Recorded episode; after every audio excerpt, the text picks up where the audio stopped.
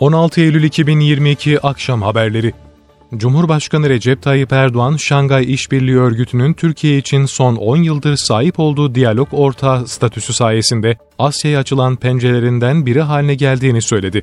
Cumhurbaşkanı Erdoğan özel konuk olarak katıldığı Şangay İşbirliği Örgütü 22. Devlet Başkanları Zirvesi'nde gözlemci üye ve özel konuk heyet başkanlarının da yer aldığı geniş katılımlı oturumda konuştu. Hitabında Rusya-Ukrayna savaşına da değinen Cumhurbaşkanı Erdoğan, çatışmaların diplomasi yoluyla bir an evvel sona erdirilmesi için yoğun gayret gösteriyoruz. Ukrayna tahılının Karadeniz üzerinden sevkiyatı noktasında Birleşmiş Milletler ve taraflarla verimli bir işbirliği yürütüyoruz. Tahılın Afrika'daki kardeşlerimiz başta olmak üzere özellikle en çok ihtiyaç duyanlara ulaştırılması noktasında samimi çaba harcıyoruz ifadelerini kullandı. Çevre Şehircilik ve İklim Değişikliği Bakanı Murat Kurum, İlk Evim İlk İş Yerim Sosyal Konut Projesi için 2 günde 1 milyon 700 bine yakın başvuru yapıldığını bildirdi. Kurum sosyal medya hesabından yaptığı açıklamada aziz milletimiz bize güveniyor. İtibarsızlaştırma kampanyasını elinin tersiyle itiyor. İki günde 1 milyon 700 bine yakın başvuruya ulaştık. Bugüne kadar ne söz verdiysek yaptık, yapıyoruz, yapacağız. Teminatımız yaptıklarımızdır. Teminatımız Recep Tayyip Erdoğan'dır değerlendirmesinde bulundu.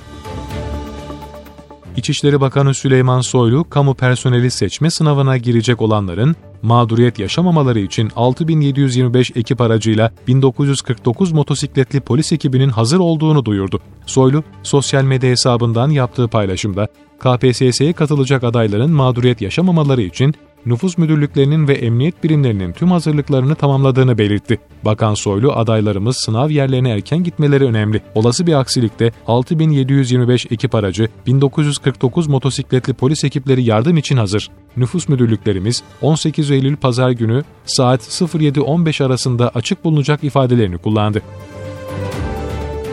Barış Pınarı bölgesine saldırı hazırlığında olduğu tespit edilen iki PKK-YPG'li terörist etkisiz hale getirildi. Milli Savunma Bakanlığı sosyal medya hesabından iki teröristin etkisiz hale getirildiğini duyurdu. Açıklamada, Türk Silahlı Kuvvetlerimiz teröristle mücadelesini etkin ve kararlı şekilde sürdürüyor. Kahraman komandolarımız, Barış Pınarı bölgesine saldırı hazırlığında olduğu tespit edilen iki PKK-YPG'li teröristi etkisiz hale getirdi ifadelerine yer verildi.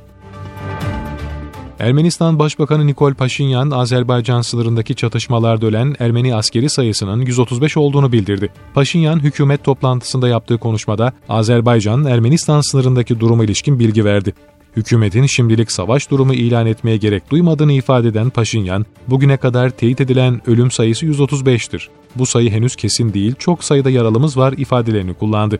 14 Eylül'de Paşinyan ölen Ermeni asker sayısının 105 olduğunu açıklamıştı. Sınırdaki çatışmalarda Azerbaycan ordusu ise 71 askerini şehit vermişti.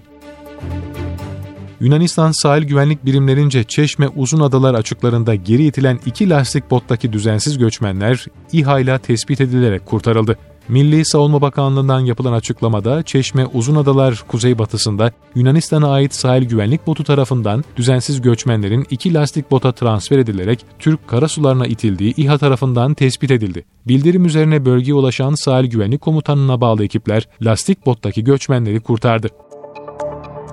Türkiye Cumhuriyet Merkez Bankası tarafından Temmuz 2022 dönemine ilişkin konut fiyat endeksi verileri açıklandı. Türkiye'deki konutların kalite etkisinden arındırılmış fiyat değişiklikleri izlemek amacıyla hesaplanan orana göre Temmuz'da bir önceki aya göre %8 artarak 507.6 olarak kayıtlara geçti.